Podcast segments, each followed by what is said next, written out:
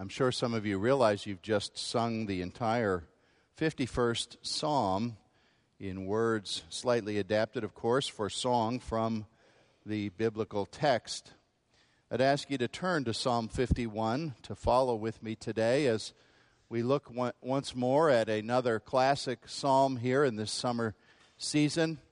I hope to consider this psalm both today and next Sunday on Communion Sunday as, and I think you'll see one certainly quite appropriate to lead us to a communion celebration. The great Psalm of Repentance, certainly the classic psalm about that subject in all of the Bible. You have sung all of the words of it in the hymn we just finished, but I'm going to read just the first nine verses and try to consider that much, and then hopefully pick it up at verse 10 next Sunday. So listen once more to a reiteration of that word of God Psalm 51, 1 through 9. Have mercy on me, O God, according to your unfailing love, according to your great tra- compassion. Blot out my transgressions. Wash away all my iniquity and cleanse me from my sin. For I know my transgressions and my sin is always before me. Against you, you only, have I sinned and done what is evil in your sight, so that you are proved right when you speak and justified when you judge. Surely I was sinful at birth, sinful from the time my mother conceived me. Surely you desire truth in the inner parts. You teach me wisdom in the inmost place. Cleanse me with hyssop, and I will be clean. Wash me, and I will be whiter than snow. Let me hear joy and gladness. Let the bones you have crushed rejoice. Hide your face from my sins and blot out all my iniquity. This is the Word of God. Repentance is something absolutely vital in every person's approach to God. On this subject, the scripture gives us a study in contrasts between how not to repent versus a God approved repentance in the examples of Israel's first two kings, Saul and David. In 1 Samuel 15, you can read about King Saul, who was a rather proud, confident leader, self willed, and he was caught in a particular and blatant disobedience to God. When God's prophet Samuel came and confronted Saul with what he had done, Saul at first said he was innocent, he hadn't done it. But then, in the face of unavoidable evidence, he said, Well, maybe he had disobeyed after all. But he could say it wasn't such a big deal. And he rather proudly blamed others. And he postured and he bargained until his repentance was a shallow and very defensive farce, something God could not accept. Then we have King David. And his repentance is vividly exhibited in what we've just read in the 51st Psalm. Now, this is the man after God's own heart, who, at least in outward terms, whose sin was far more grievous and harmful and radical than what Saul did, you might say, anyway, as we measure things. And David, having sinned rather brazenly, thought for a while that his crimes might be concealed. But then once more, along came a prophet, this time Nathan. And Nathan rather bluntly exposed him. You, O king, are the man. When that happened, David did not quibble. He did not pass the buck. He did not bargain. There was no attempt for him to save face. Instead, this king, whose heart was indeed after God's own, fell down on his face and groaned in a depth of repentance which God's word here offers to us as the premier example of true sorrow for personal sin. And because of the difference in their repentance, David received God's forgiveness. Saul did not. And these two men are intended as examples so that we might know how to sincerely and effectually say the words, Have mercy on me, O God. You see, among the historic outpourings of any human heart that knows it is in the midst of a personal failure, Psalm 51 from David constitutes the archetype, the pattern, the master pattern for how to claim the only mercy that will possibly rescue us. Now, this epic confession, we're told usually, depending on what version of the Bible you have, you may have a little notation after the number of the psalm that mine says a psalm of David when the prophet Nathan came to him after David committed adultery with Bathsheba.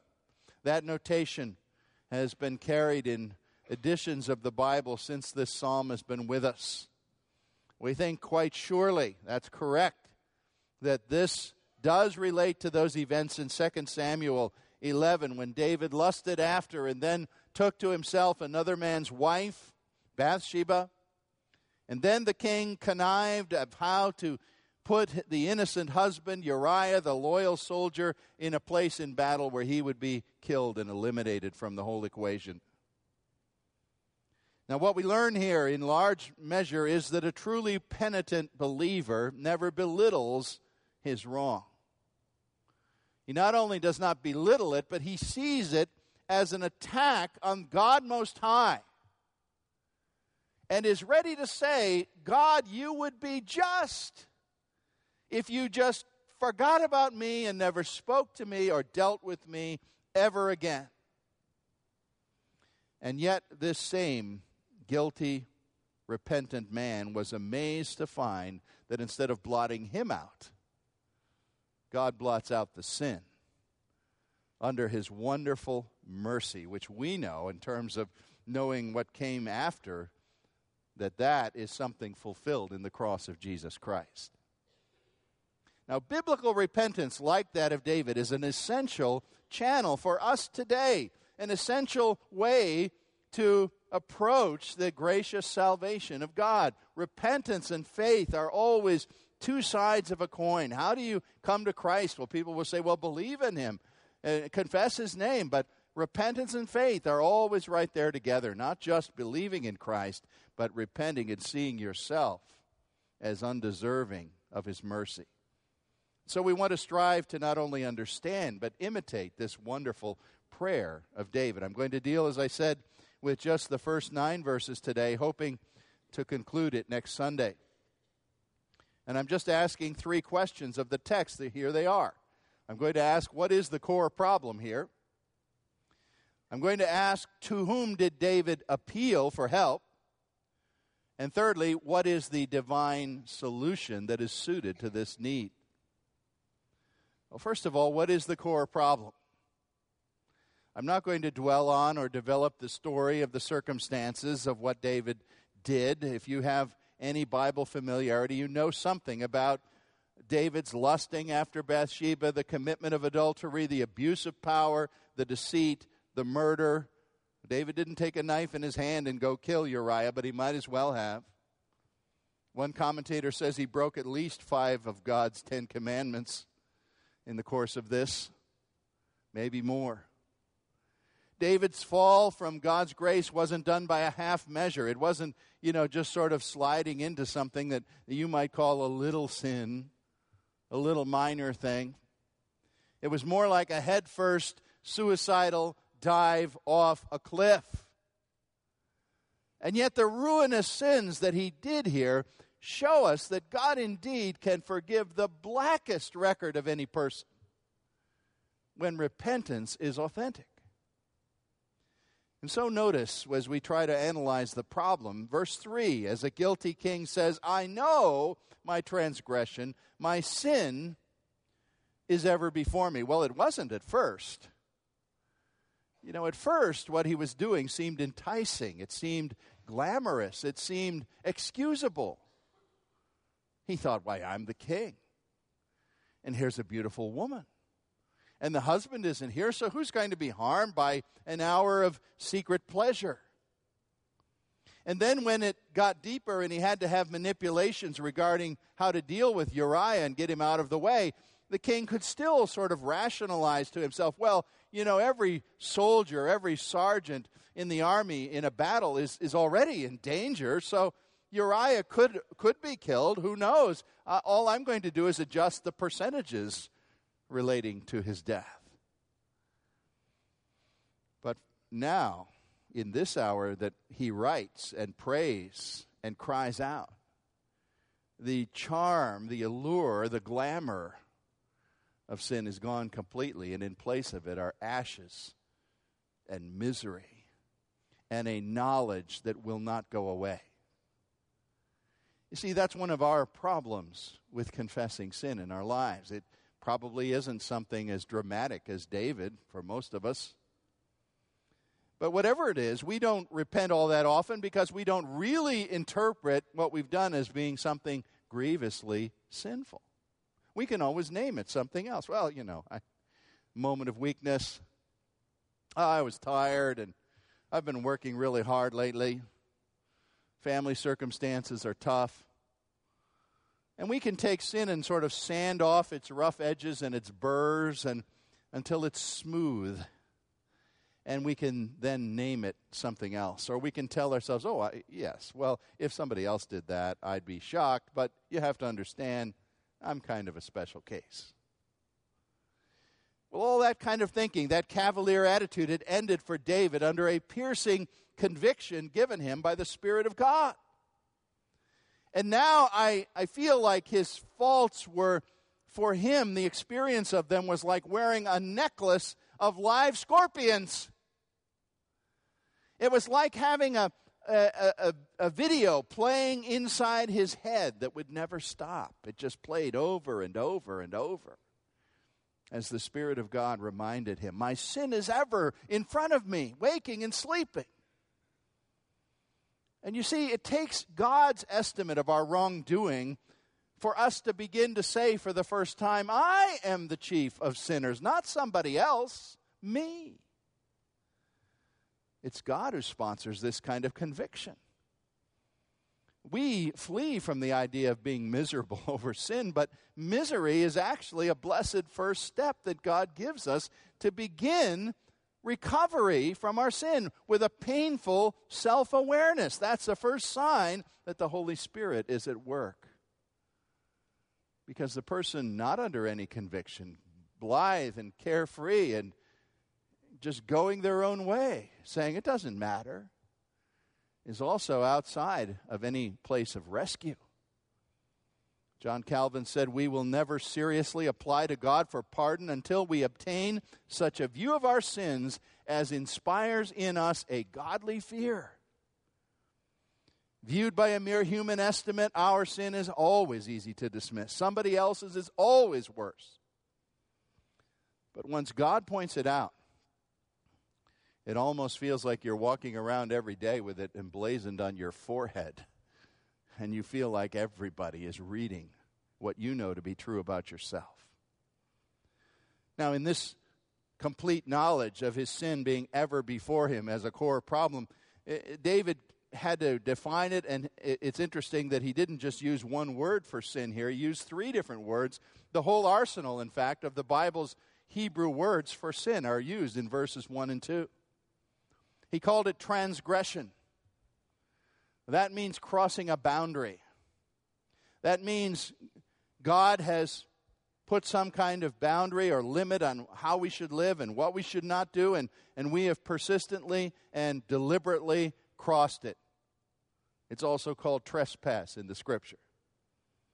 There's another word here, the word iniquity. We, we just think maybe these are just, you know, he's speaking in poetry, so he needs lots of words. Well, they each have a shade of meaning. The word iniquity has more the sense of perversion, taking something which was good and straight and true and bending it, warping it. Have you ever, men, uh, if you're any kind of a carpenter, you've gone to the lumber yard to get some two by fours, maybe to build a partition. And I hope you know that not all two by fours are created equal. You know, you get those real cheap ones that they sell for $1.99, and what you need to do is sight down along it. And I've sighted along two by fours that went Mm-hmm. like that. You couldn't in any way make a straight wall out of it. Well, that's iniquity. That which is bent, warped, perverted from what God wants. Adultery is an iniquity because it is a perversion of God's ideal for sexuality within marriage. And then we have the word sin, the simple word, the short one, which you've probably heard its classic definition many times. It comes from the sport of archery shooting an arrow that misses the mark. That's sin. Aiming at something but never hitting it, going wide, falling short, going over the target. And you see, human sin is always taking aim at what, what's the target that human sin aims at? Why, usually it's happiness or satisfaction or fulfillment. Does sin ever hit that target? No. You would think it would. You know, you have the bow in your hand and the arrow, and you say, I'm going to just pull this back and I'm going to get some happiness. And the arrow goes, and you don't end up happy. You end up miserable. Transgression, iniquity, sin. Now, these things not only describe the acts that, that David did, he goes deeper into this core problem in verses 5 and 6 in a, another aspect of it. He, when he says this Surely I was sinful at birth, sinful from the time my mother conceived me. For you desire truth in the inward parts. In the old days, uh, a, a, terrible and, and really wrong interpretation of those words was made when people interpreted the idea that, that married sexual intercourse was sinful. That David was saying the, the act of my mother and father that conceived me was a sinful act. That is not what this text is saying. No way. He's saying, and the NIV correctly translates it, I believe, from the time my mother conceived me, I was a sinner. It's me. I. It's, it's not just the fact that I have done sins, but I'm a sinner. You know, I would make a, a side comment here for a moment that uh, here's one of the problems I think that Roman Catholicism has that it does not at least correctly show its people in, in the whole act of confession and contrition and you know various acts. You go and say a certain our father or hail mary or something and you, you confess father i did this i did this i did this i did this. Okay do this and it'll take care of it. In other words deal with the acts of sin but there's a tendency at least there to take away the emphasis on the condition of the fact that we are natural born sinners deeply dyed all the way through. It's not just surface things that we do, it's who we are. Now, theologically, the Bible calls this the doctrine of original sin. The idea that Adam and Eve did something that the whole human race has kept on doing ever since then. And it's not just that they are to be blamed because they did something and we should be mad at them because we wouldn't have done it if we were in their place. The whole point is we would have done it and we do it anyway. We're all caught in this fall, as the Bible calls it, from sin. They spoke the first lines in the drama, but we've been speaking the same lines ever since. You might compare it to the idea if you own some property here in the county with a little stream on it. Uh, we call it a run I guess, not a creek. They're usually called a run around here. And maybe you have a little creek in your, your yard and, and you realize, you test the water and you look at it, it smells bad. And say, hey, this, this little run is, is very polluted. What's wrong here? And you start to trace the problem. You go on up the creek and you go maybe 10 miles to find where it originates in some source. And what you find is that the source is polluted. It's not just your little section that has a problem to be solved. You can't solve that problem until you get back to the source and clean that up because the whole stream is fouled with some kind of toxin. Is this the realization you have about yourself? that it's not just individual acts you commit that are displeasing to God. Yes, those are, have to be recognized, of course. But that you have a condition born upon you from birth that has to be dealt with. Now, notice what David did not do here. You know, it would have been easy for him to say, from sin, you know, in sin I was born. This is my genes, in other words. It's not just environment, it's, it's genetic. And he could have so easily said what? Well, he could have said, Hey, God, you have to understand, you know, uh, this is the way I am. Can't do anything about it. I can't help it. But that isn't what he did. Acknowledging that sin was in his very nature caused him to plead for a solution that would go deep all the way into his inward nature so that righteousness and cleanliness would come from within. That's the core problem recognized. Well, secondly, then, as God convicts you and me about the depth of our problem, not just individual sins, but the source of them, we follow David and ask another question To whom then does the sinner appeal for this problem? Well, that's a pretty obvious answer in this psalm, verse 4. David told the Lord God, Against you and you only have I sinned and done what is evil in your sight, so that you are proved right when you speak and justified when you judge. The Lord, the Holy God, is the offended party, and He's the one who must be addressed.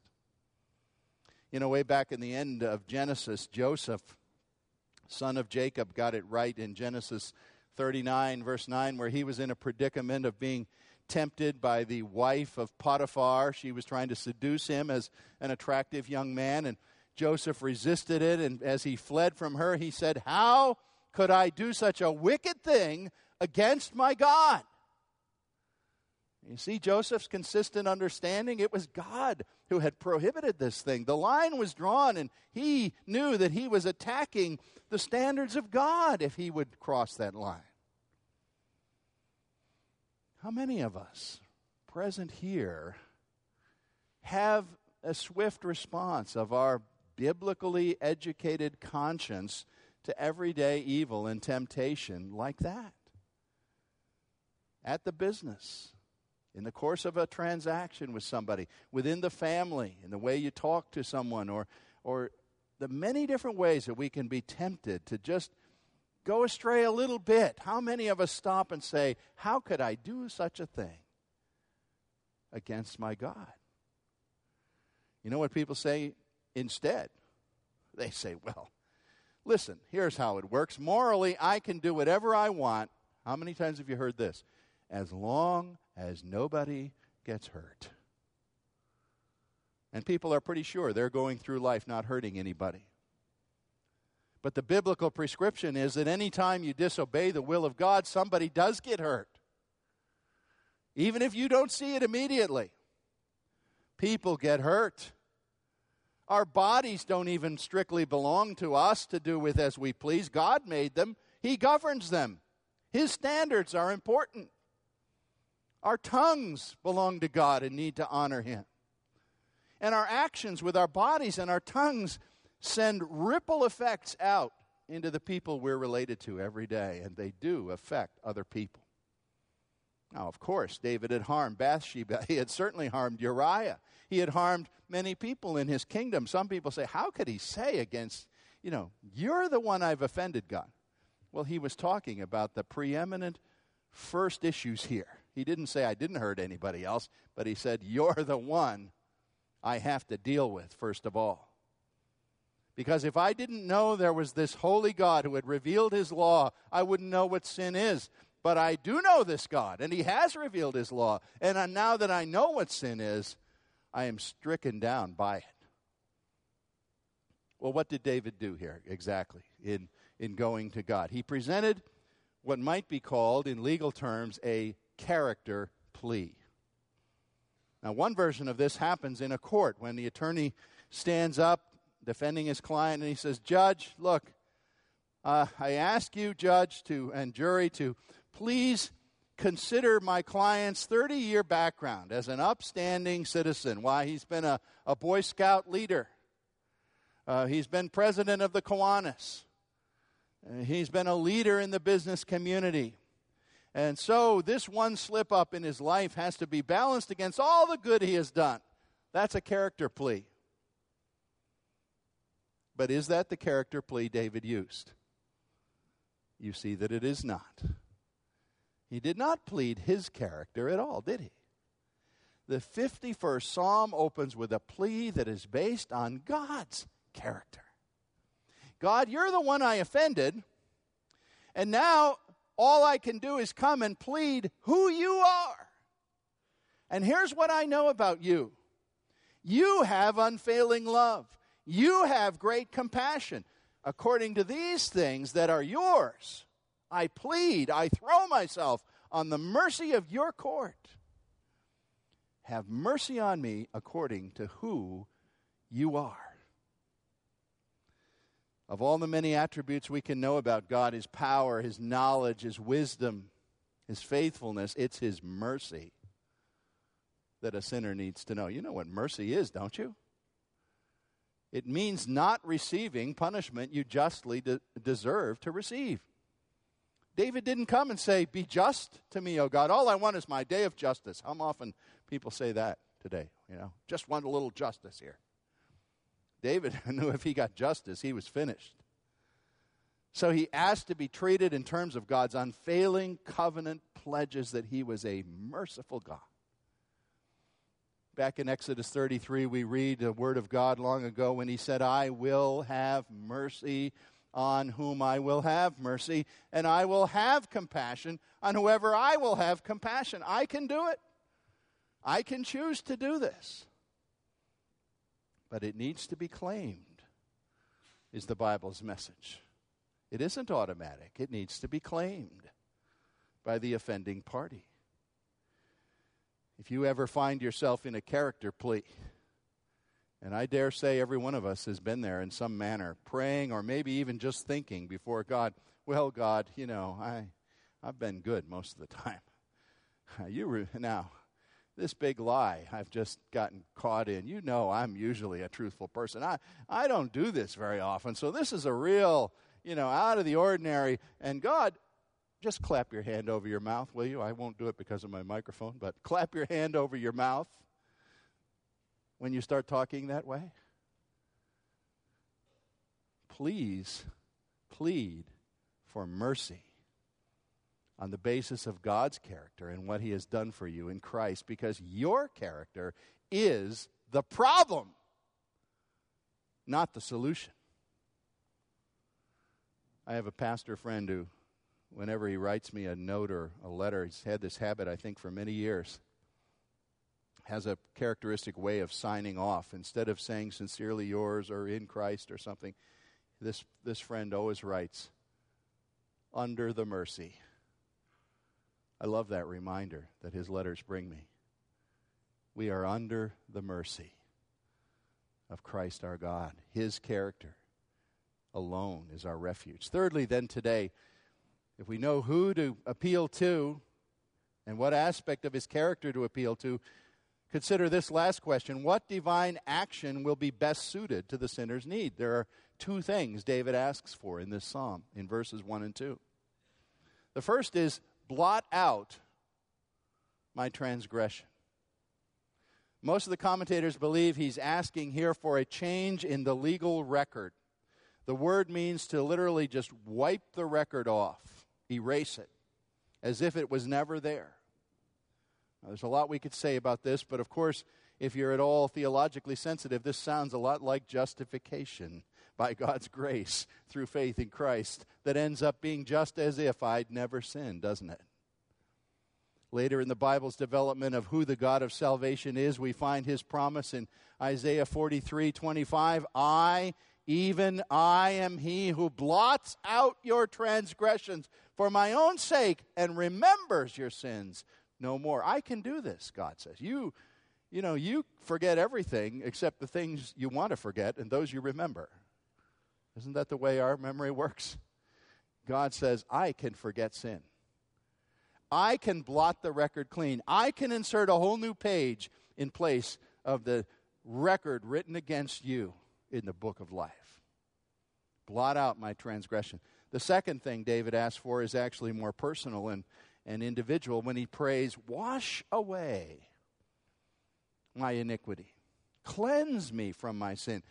He repeats it again in verse 7 with a further elaboration when he says, Cleanse me with hyssop, and I will be clean. Wash me, and I will be whiter than snow.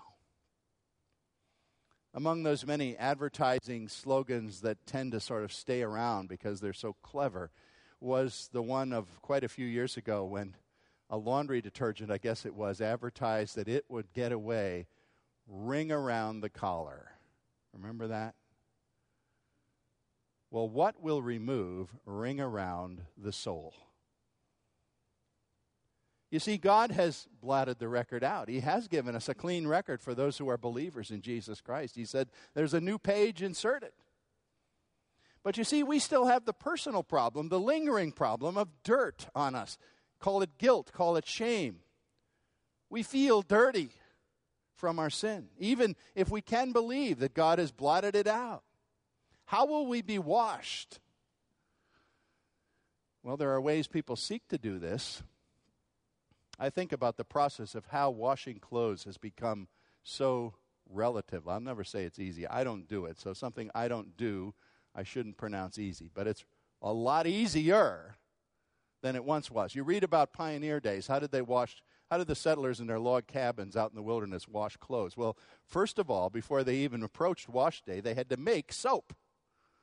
How do you make soap? Well, you take ashes and all kinds of stuff and you make lye somehow. I, you boil it. I don't know the recipe, but I know it was an ugly, nasty business to make the soap. And then you had soap. Now you took the clothes and you went down to the creek where there were some rocks and you put this caustic soap on it and you rubbed it in hard and then you rubbed the clothes on the rock and hopefully you didn't wear a hole in the clothes while you were trying to clean them. And after a back-breaking day of work, you got them a little bit cleaner. They, they smelled better, but there probably was dirt still in them because lacking our modern detergents and stain removers and dry cleaning, some of that hard cleaning never got the job done. Well, that's a lot like what some people try to do in cleaning themselves up in some manner or other of personal reform. I will do better. I just won't do that anymore. It's been pointed out to me, all right, I'm going to do better. I'll clean myself up. But somehow we don't end up clean. And what David was saying here was, Lord, I come to you for the action best suited to my need. In, in, in a word that isn't even a word, David was saying, Lord, unsin me. Take the sin away. Remove both its legal penalty and its personal grimy effects. Only you can do this. I can't do it. I remember vividly a seminary friend of mine more than 30 years ago who was at the seminary from India. The first semester in seminary, he was in New England, never having been in the United States before. I was with him at the lunch table on a December day when it began to snow outside the window. He had never seen it. And he, his whole face was wreathed with a smile. He said, Oh, that's what snow looks like. Why, it's beautiful. David said, That's what I want. That delightful cleanness, whiter than snow. Before we leave this, this text for today, there's a last thing to see here, and I think it's very important. The details of God's word are important. Why does David say this strange phrase, purge me, cleanse me with hyssop? And then I will be clean. What is hyssop? Well, it was a plant. And it's a plant with a peculiar significance. If you would look at Exodus chapter 12, you find God giving instructions for the Passover meal in Israel. He told the, the fathers of Israel what to do to kill a Passover lamb, to roast it, prepare it for eating, but before they would eat it, they were to take the blood of the lamb as it had been shed, and they were to go out and find a stalk of the hyssop plant. I don't know what this plant looked like. I've never seen it, but it was some kind of a fibrous plant that had sponge like qualities, and you were to take a stalk of it in the instruction of Exodus 12, dip it in the blood, and use this hyssop plant like a paintbrush to put the blood on the doorpost of the house so the angel of death would pass over. And it signified, of course, God's salvation for that faithful home. Are the details of God's word important? David was a prophet here. Purge me with hyssop. Paint blood upon me, Lord, because that's how I'll be clean. And Isaiah 118 promises, although your sins be as scarlet, they shall be whiter than snow. And there's a prophetic line from this verse in Psalm 51 that goes right to the hill of Calvary, where the blood of Jesus Christ was shed, that would effectually cleanse us and give us the result of an authentic repentance. Psalm 51 is the repentance handbook, and it leads to the cross. Now, to some people, David's, David's naked honesty here might seem drastic. Well, his sin was drastic, so his honesty needed to be drastic, but it's nothing less than what's required for you. You have to take ownership of your sin. No excuses, no passing of blame. No, I'm born that way. Nor will it work for you to say, oh, thanks God for pointing it out, I'll do better. That's not good either you must throw yourself on the mercy of the court, the high court of heaven. And it may seem a risky thing to cast yourself into the very hands of the holy God you have offended. But in taking that risk, there is a deep, eternal, lasting cleansing that is guaranteed for you in the blood of Jesus painted on the doorposts of your soul. Let's pray together. Father, we seem to think that repentance is something we do once when we first trust in Christ and then maybe put it away. There are almost certainly things that need to be repented of in the hearts and lives of your people here. Activities, thoughts, habits, temptations that have been entertained, excused, cleaned up, allowed to sit in the front room of our lives as if they were respectable gift, guests when they actually are demons to destroy us. Father, teach us the misery of our sin so that it would drive us like David to fall at your feet and say, Be merciful to me, Oh my God, for Jesus' sake. Amen.